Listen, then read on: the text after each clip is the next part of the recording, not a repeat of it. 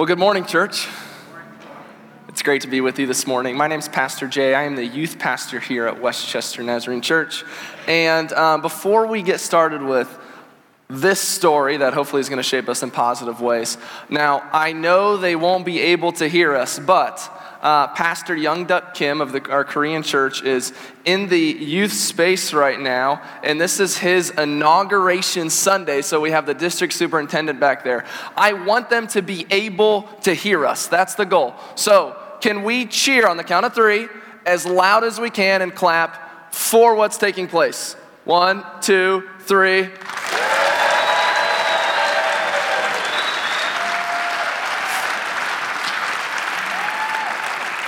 They probably have no idea what that's for, but hopefully they felt it, felt the energy, and we are just so excited that that's taking place. So if you see Pastor Young Ducker's family later, just uh, make sure to congratulate him. We are excited uh, for this church and for where that's going to lead uh, the Korean church community. Uh, well, hey, we're in this series, and as Deb alluded in her prayer, called The Stories That Shape Us the stories that shape us. And so we are looking at parables in the Bible, parables from Jesus uh, that shaped the people of that time for specific reasons and towards specific things. And our hope is that in this Lenten journey, as we are journeying towards the cross, that we would be shaped by these stories too. Um, one of the things, I'm, I'm going to go ahead and tell you to do this now. One of the best ways that I become shaped and am shaped is when I take notes. So I don't know if you're a note taker or not, but that is a great way to be shaped. So if you have your journals with you, that's going to help us do that. So pull out your journal, pull out your phone. I want to encourage you. If you want to be shaped to, today, I'm not saying for good or for bad yet. If you want to be shaped today, then go ahead and pull out your notes uh, and follow along in that way. Uh, when Faith and I lived in Pennsylvania, um, many of you know and I've told the story, we would, you know, pass a buggy on our way to work every day. That was just Amish Mennonite community. And it feels so long ago, yet the one thing that, you know, sticks with me is the smells of that time. Um, there's one smell that's a positive smell, not just like, you know, cow or chicken manure smell. Uh, a, a positive smell that we still recall is the smell when we would walk into our favorite ice cream store, Fox Meadows Creamery. And it was the best. No matter what, kind of like the Chick fil A line out here, except, you know, on Sundays. Uh, anytime that you would walk there, the line would be out the door and you wouldn't even bat an eye. You'd be like, ah, 45 minute wait, cool. I mean, just, just for ice cream, because that's how good it was. And uh, that's definitely something that shaped Faith and I a little bit, uh, was consuming all of that ice cream, right? And, but we loved it. And, and something cool about Fox Meadow Creamery is that as you're eating ice cream there, you can eat outside or inside. It was built right in front of the pasture where they had all of the cows and they had this incredible barn. And it, I mean, it was so nice. But they loved to highlight their cows. Their cows had names, they'd give you fast facts. You could walk through, see how they made all of it. And so you were looking at the cows as you're eating the ice cream that they prepared for you in a way.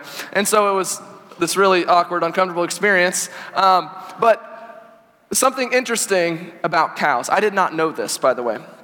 Cows do this thing in order to get nutrients in them. It's called ruminate. And to ruminate means, buckle up. Uh, ruminate means after you chew something up, so for the cows, that's grass, and they swallow it. Ruminating means you spit it back up, chew it again, swallow it again. Spit it back up, chew it up, swallow it again. And cows do this over and over and over. That's the process. That's what ruminating is to get the maximum amount of nutrients that they can. I'm confident that at some point in your life, you have already chewed up and swallowed the story that we are going to hear today. But what I want all of us to do, figuratively, not literally, is to ruminate together. I want us to spit this story back up and chew on it some more to see what nutrients and what new things that we can learn from this parable today. You're, you're probably wondering what it is. Just wait, just wait.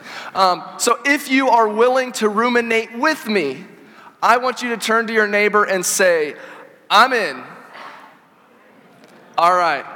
We are in. Some of you, you know, gave each other high fives. We're going to ruminate together. I can't wait. Um, if you're taking notes today, this will help your ruminification. it's not a word, it is now. Um, to help you, if you're the title of today's sermon is going to be Who's in? But let me spell that. You're like, why? W H O apostrophe S I N N. Grammatically incorrect. You'll find out why later. Who's in? So let's go ahead and ruminate on the story of the Good Samaritan. This is Luke chapter 10. You can follow along the screen or in your Bibles, Luke chapter 10, verses 25 through 37. Has everyone spit it back up? All right, let's start chewing. On one occasion, an expert in the law stood up to test Jesus. Teacher, he asked, what must I do to inherit eternal life? What is written in the law? Jesus replied. How do you read it?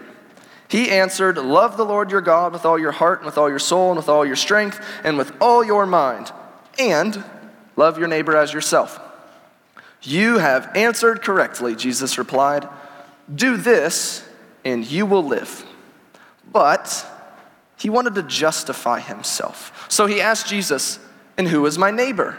In reply, Jesus said, and here's where the popular story comes into play, one of my favorites.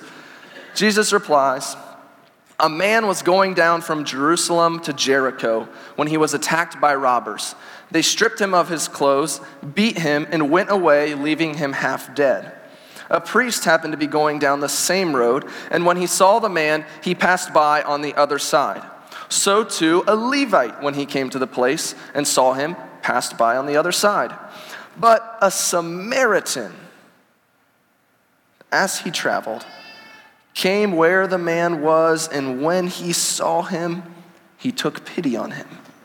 He went to him and bandaged his wounds, pour, pouring oil and wine. And when he put this man on his own donkey, brought him to an inn and took care of him. The next day he took out two denarii and gave them to the innkeeper. Look after him, he said. And when I return, I will reimburse you for any extra expense you may have. Which of these three do you think was a neighbor to the man who fell into the hands of the robbers? The expert in the law replied, The one who had mercy on him. So Jesus told him, Go and do likewise. I'm confident that all of you, if you've not heard this account from Luke chapter 10, have at least heard the gesture or phrase Good Samaritan. It's something that gets thrown around all the time, uh, something that's, you know, somebody goes out of their way to do something nice for a stranger. It's so popular and so common, even Urban Dictionary has the right definition to go out of your way to do something kind for a stranger, right? And don't get me wrong, there are incredible people who do spectacular things in the Good Samaritan category. Um, when I think of Good Samaritan, I often think of first responders, I think of firefighters, I think of search and rescue people. Um, actually, one of Faith and I's friends, he's a first responder, paramedic, and he's always the first one on the scene for like a car crash or anything um, to that degree. And so he's always the first one there. And you know you don't ask questions you just you jump in right? And to me that's i mean that's good samaritan status.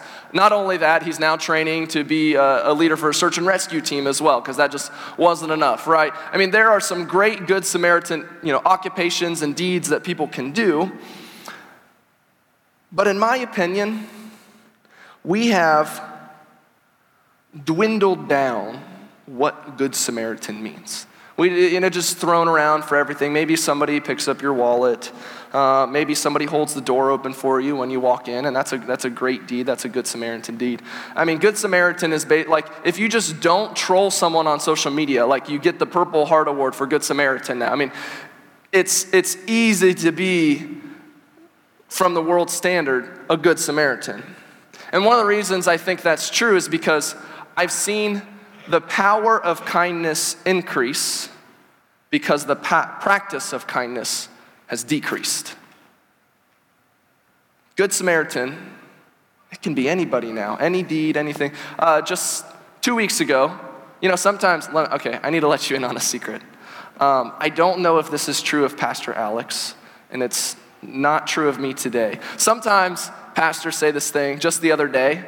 Just know that's an indefinite amount of time that you know happened a long time ago. But today, I, I really do mean. Uh, two weeks ago, I was out to eat and I left my phone in the restaurant, didn't realize it, and so I go out to my car, and I'm about to get into my car, and one of the managers of the store recognized that I left my phone, grabbed my phone, like bust through the doors like Mr. Kool-Aid busting through the wall, and was like shouting, like, sir, sir, and he hands me my phone, and of course my first thought was, oh, thank you for being a good Samaritan.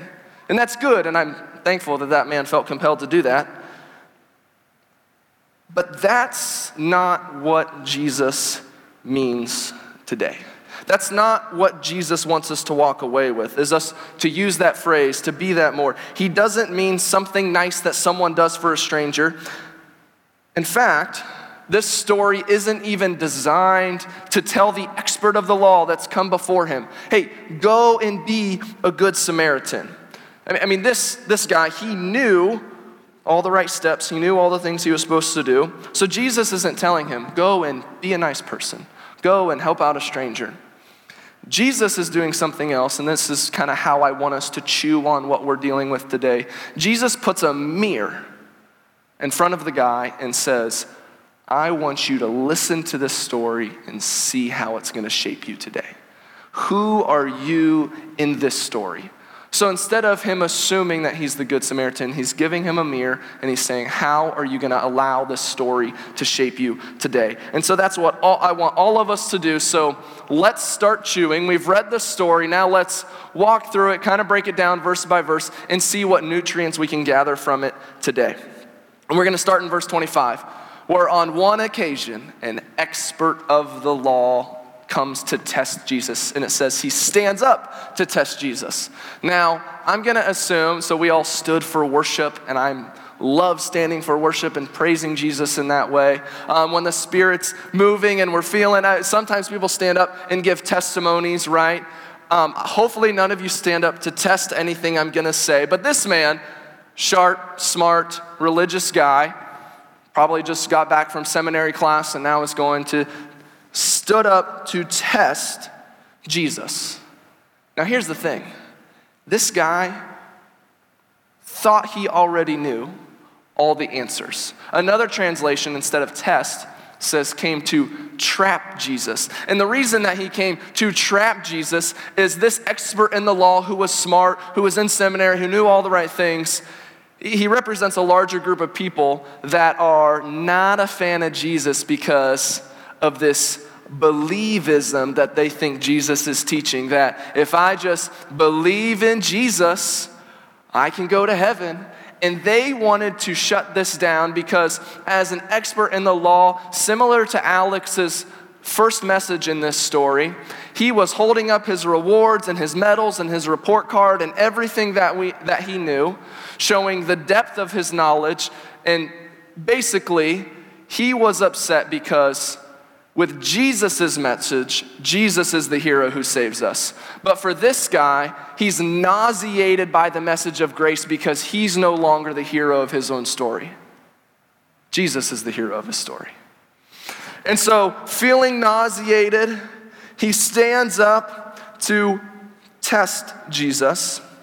And what he's hoping he hears is, Jesus just starts, he's hoping Jesus just starts clap, just like we clap for young duck, right? He's hoping Jesus stands up and starts clapping for him and say, you are so smart, you are so good, I, I have to have you on my team. But Jesus doesn't fall into his trap. So we have this battle of wits. He asks the question, how do you inherit eternal life? But Jesus responds with a question What is written in the law? The man replies, Love God with all your heart and love your neighbor. So Jesus says, That's exactly right. Great job. That's exactly right. Do this do this and you will live. Do this and you, we will share in the joy of the resurrection together. Do this and you are going to love what happens. Love God totally and love your neighbor as yourself.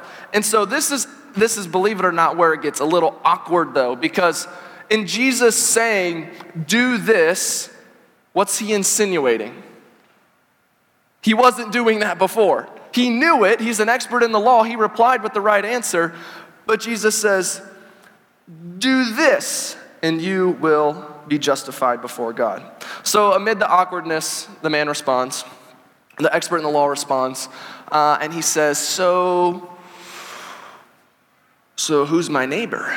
Like, it, it, it's not everyone, right? Like, it can't be everyone. Like, who, who specifically are you talking about here? Uh, and what's funny is, this man now finds himself in a pinch. The test has been flipped. He initially stood up to test Jesus, and now he's still standing. Uh, at least we haven't been told he sat down. But instead of standing to test Jesus, verse 29 tells us he's now standing to justify himself before Jesus. That happens when we test Jesus that way, right? So, Jesus, you know, his, his answer, uh, very Socratically speaking, he answers with a question, then a story, then another question. And this story that we just read, I mean, it is, it is one of my all time favorite stories in the Bible that Jesus shares. But here's the thing, and we said it before Jesus isn't giving this man the answer, he's giving him a mirror. And here's what this guy has learned from hearing this story. When Jesus gives him the mirror, he found out I'm no good Samaritan. You're no good Samaritan. But let's put a mirror in front of ourselves. Let's chew on this a little more, and let's see as we dive into the story what Jesus tells us. So we have this amazing story. A man was going down from Jerusalem to Jericho. Pause. There's a whole lot going on here. First of all, when people heard, when the expert of law, when all the, the whole audience heard that he was going down from Jerusalem to Jericho, their alarm bells start going off. For three reasons. Number one, it's one of the most dangerous roads to be going down. They didn't want him to be alone. They, they, were, they were really sitting there hoping, oh no, I hope this man is armed. Oh man, I hope this guy leaves early in the morning. Uh, another reason they were concerned is this road is very long. It's 17 miles long, and so it would be a long walk for him. And so, actually, this road, because of how dangerous it was, is nicknamed the Way of the Blood. The Way of the Blood, the road from Jerusalem to Jericho, 17 mile road. And it's also very narrow. And so they're hoping this guy isn't going alone because this is a place where it was known to be mugged or, you know, camel jacked or something, right? And they didn't want that to happen. They immediately know, uh oh, this isn't going to be good. And it doesn't take long for us to get to that. They stripped him of his clothes, they beat him, and went away, leaving him half dead. So that happens. And that's what they expected to happen. That's what they were concerned about. But then a priest walks by. And this is like, okay, they had alarm bells going off, and now they're like, oh, okay, this is going to be a good story after all. A priest walks by who he was probably, you know, working on his classes. He was at the temple. He was maybe preaching, teaching, worshiping, getting the temple ready, doing temple godly work, right? And by his nationality and by his occupation, he's now walking towards this guy and he is obligated to help the man. But instead, we already said the road was narrow. He passes by and would literally have to step over the man to avoid him. So this priest, who's obligated, passes by. But then, we got good news. Uh, by the way, the priest is the most likely person that should have helped that man. But now we have the second most likely person. So I, I kind of think of it okay, so Pastor Alex has walked by, and now Pastor Alex would have helped the man. I want to make that clear. And he passes by, the priest does, and doesn't help him. But then we have Pastor Deb Crabtree. Now she's the second person in this story, and she also would have helped the person passing by. But in this, for the sake of the story, the Levite does the same thing and steps over the man and passes by. Both of these people obligated by nationality and occupation, and they pass by. But then a Samaritan. Then a Samaritan. Now, I'm not going to be able to do this justly. Jews hated Samaritans. Samaritans hated Jews. A common prayer that Jews would include as they were praying would go something like this And I thank God that there will be no Samaritans in the resurrection. That's how much they hated the Samaritans. This was a normative part of their prayer. And it's not just, well, let's go deeper. The disciples had some beef with the Samaritans. If you go one chapter back, so we're in Luke chapter 10, let's go to Luke chapter 9, right? And in Luke chapter 9, Jesus is needs to go to Jerusalem and so he asked his disciples, Hey, go before me and find a room for me. That would be really great. Get something set up. That would be awesome. Just get us prepared so that we, we're not held up on our journey. So disciples go before him and they go to Samaria, which is where Jesus told them to go to find this hotel, you know, five star catering, all that. And they go there. The caterers pull away. The hotel doors are shut. Nobody wants them there. They do not want them a part of Samaria. They do not want them staying there. So the disciples come back and report all this to Jesus. And this gets us to Luke chapter 9, verse 54.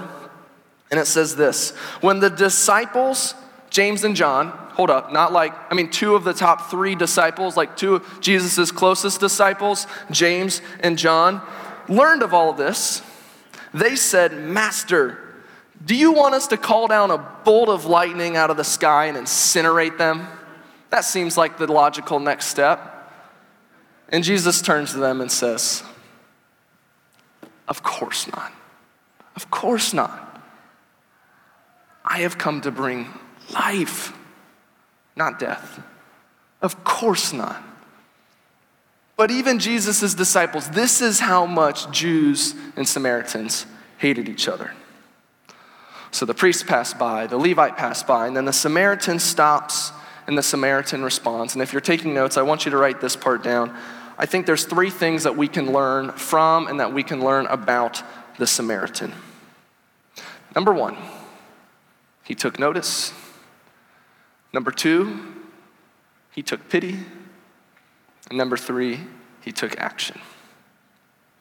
Now you'll notice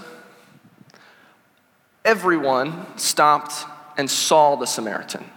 It says that all three of them saw the Samaritan. So that might not be the most monumental thing, but of course, we can't respond to something that we don't see.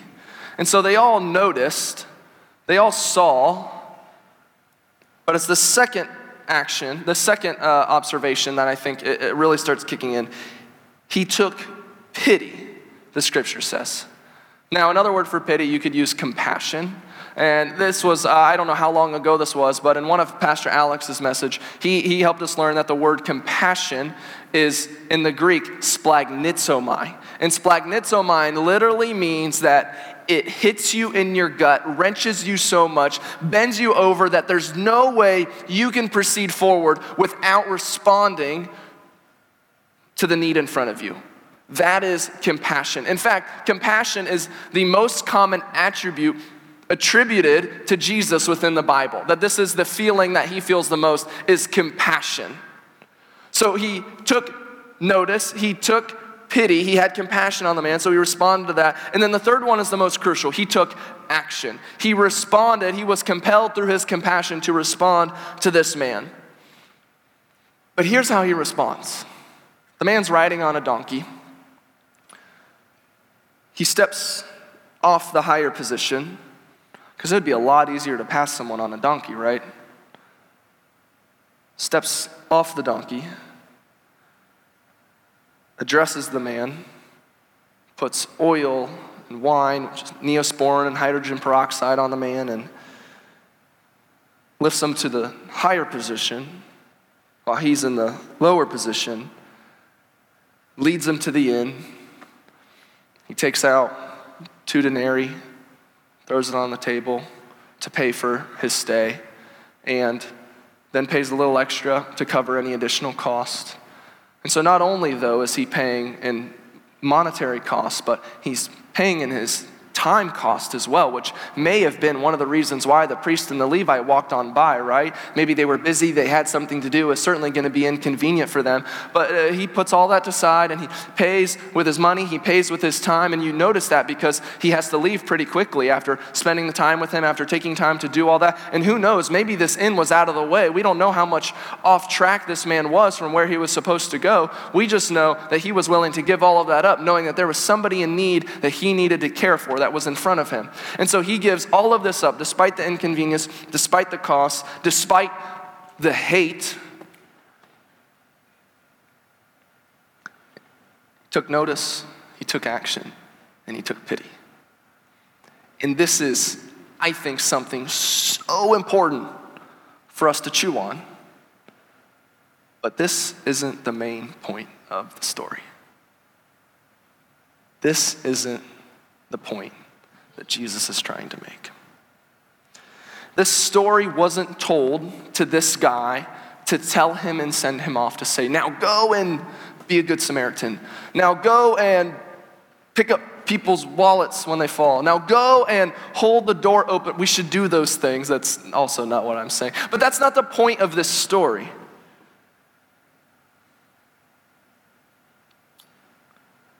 If we were to ask ourselves, who am I in this story? Here's who we want to be. Like the expert in the law, we actually we want to be the good Samaritan in this story. But Jesus is the good Samaritan. In fact, I think too often, or more often than not, we actually find ourselves as the Levite. We actually find ourselves as the priest, the one who unfortunately passes by the opportunities to help. We might find ourselves in that position more, uh, not taking notice, pity, or action. Uh, and I, I also think that all of us, or many of us, at some point, right, have felt like the man on the side of the road where we've been bleeding out, we're hurt, we're broken, we're in need, and people keep passing us by, and we're reaching for all these different things for help to try to save us. But it's Jesus is the one who takes notice, takes pity, takes action, doesn't pass by, and saves us. It is Jesus who is the good Samaritan. Jesus is the one who saves, Jesus is the one who picks us up when we're down. How can we, oh, I, want us to capture this. How can we see Jesus not as the good Samaritan? Riding on a donkey as the King of Kings and the Lord of Lords steps off the donkey and raises us up, leads us in the direction we're supposed to go. He has paid the price for our sins. He is leaving and he is coming back again for us. So, what's our role in the story if Jesus is the Good Samaritan? You and I are the innkeeper. Here's how. If Jesus is the Good Samaritan, Jesus is the one bringing people toward us, paying the price for people, saving people. He's asking us to care for and look after them.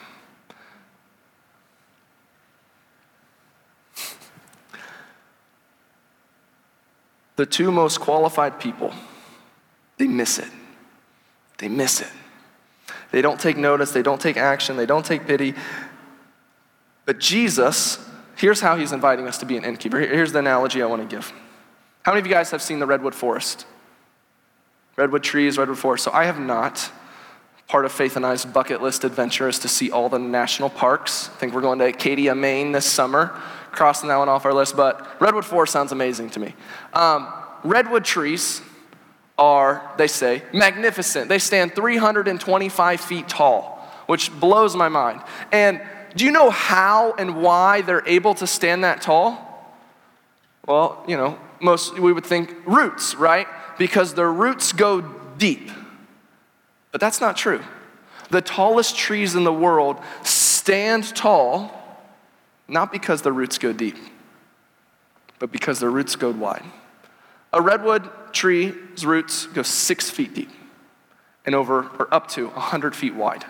And when their roots go wide, what they do is they intertwine and they fuse with the other roots around them. So, as a redwood forest, they are literally holding each other up. And Jesus is asking us to be a redwood tree, to be the person that is holding each other up. Who is within a hundred feet of you? Who is in proximity to you? Who is Jesus bringing before you as the Savior, as the Good Samaritan, and us as the innkeeper to say, Take after my people because I've paid the price for them, and when I return, Am I going to come back and they are going to be raised to life as well? Are you going to take the hydrogen peroxide and this morning? Are you going to bandage them, take care of them?